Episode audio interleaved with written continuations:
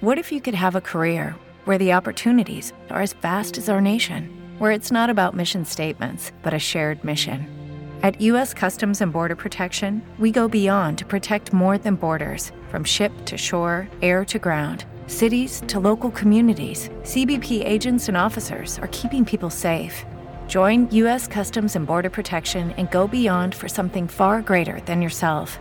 Learn more at cbp.gov/careers. Recorded live. The books of the Bible.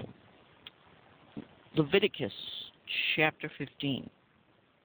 And the Lord spake unto Moses and unto Aaron, saying, Speak unto the children of Israel, and say unto them, When any man hath a running issue out of his flesh, because of his issue he is unclean. And this shall be his uncleanliness in his issue, whether his flesh run with his issue, or his flesh be stopped from his issue. It is his uncleanness. Every bed wherein he lieth that hath the issue is unclean, and everything whereon he sitteth shall be unclean. And whosoever toucheth his bed shall wash his clothes, and bathe himself in water, and be unclean until the even. And he that sitteth on anything whereon he sat, that hath the issue, shall wash his clothes, and bathe himself in water, and be unclean until the even. And he that toucheth the flesh of him that hath the issue shall wash his clothes and bathe himself in water, and be unclean until the even. And if he that hath the issue spit upon him that is clean, then he shall wash his clothes and bathe himself in water, and be unclean until the even. And what saddle soever he rideth, upon that hath the issue, shall be unclean, and whosoever toucheth anything that was under him shall be unclean until the even, and he that beareth any of those things shall wash his clothes and bathe himself in water, and be unclean until the even. And whomsoever he toucheth that hath the issue, and hath not rinsed his hands in water, he shall wash his clothes and bathe himself in water, and be unclean until the even. And the vessels of the earth that he toucheth, which hath the issue, shall be broken, and every vessel of wood shall be rinsed in water.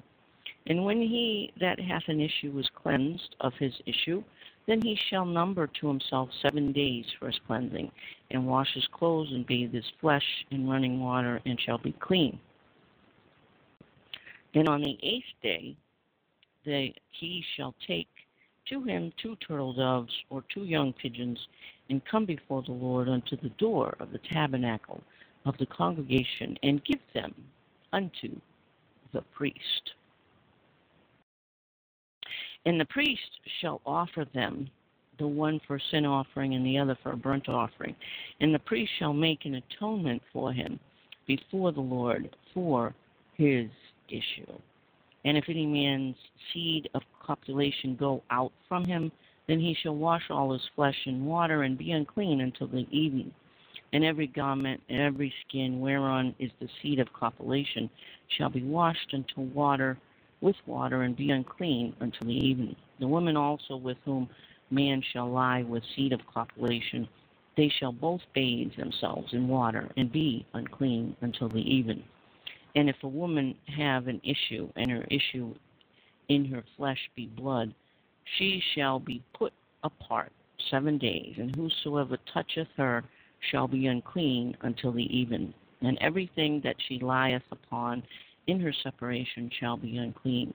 Everything also that she sitteth upon shall be unclean. And whosoever toucheth her bed shall wash his clothes and bathe himself in water, and he and be unclean until the even. And whosoever toucheth anything that she sh- sat upon shall wash his clothes, and bathe himself in water, and be unclean until the even. And if it be on her bed, or on anything wherein she sitteth, when he toucheth it, he shall be unclean until the even. And if any man lie with her at all, and her flowers be upon him, he shall be unclean seven days, and all the bed wherein he lieth shall be unclean. And if a woman hath an issue of her blood many days out of the time of her separation, or if it run beyond the time of her separation, All the days of the issue of her uncleanness shall be as the days of her separation. She shall be unclean. Every bed wherein she lieth, all the days of her issue shall be unto her as the bed of her separation. And whatsoever she sitteth upon shall be unclean as the uncleanness of her separation. And whosoever touches those things shall be unclean, and shall wash his clothes and bathe himself in water and be unclean even until the even. But if she be cleansed of her issue, then she shall number to herself seven days, and after that she shall be clean. And on the eighth day she shall take unto her two turtle doves or two young pigeons, and bring them unto the priest to the door of the tabernacle of the congregation. And the priest shall offer the one for the sin offering, and the other for the burnt offering, and the priest shall make an atonement for her before the Lord for the issue of her uncleanness. Thus shall ye separate the children of Israel from their uncleanness, that they die not in their uncleanness when they defile my tabernacle that is among them. This is the law of him that has an issue, and of him whose seed goeth from him, and is defileth therewith, and of her that is sick of her flowers, and of him that hath an issue of the man and of the woman, and of him that lieth with her that is unclean. We ask the Father for the wisdom, the knowledge, and understanding in the name of Jesus. And remember, we use a King James Version Bible. We're going to do something different with this particular chapter. This particular chapter is mostly to do with flesh diseases, flesh things that people can catch. And God wanted the people to understand that these things can cause and spread disease if they're not taken care of properly. And so that's basically what chapter 15 is all about the different types of ways that you can spread disease among the people. And God doesn't want disease spread. He doesn't want you to go into the temple and have a possibility of spreading disease among the children of Israel. They're becoming a nation, and he, he's showing them the problems that they could have. They had no access to um, modern technology that we have, so they wouldn't be able to tell, but God knew.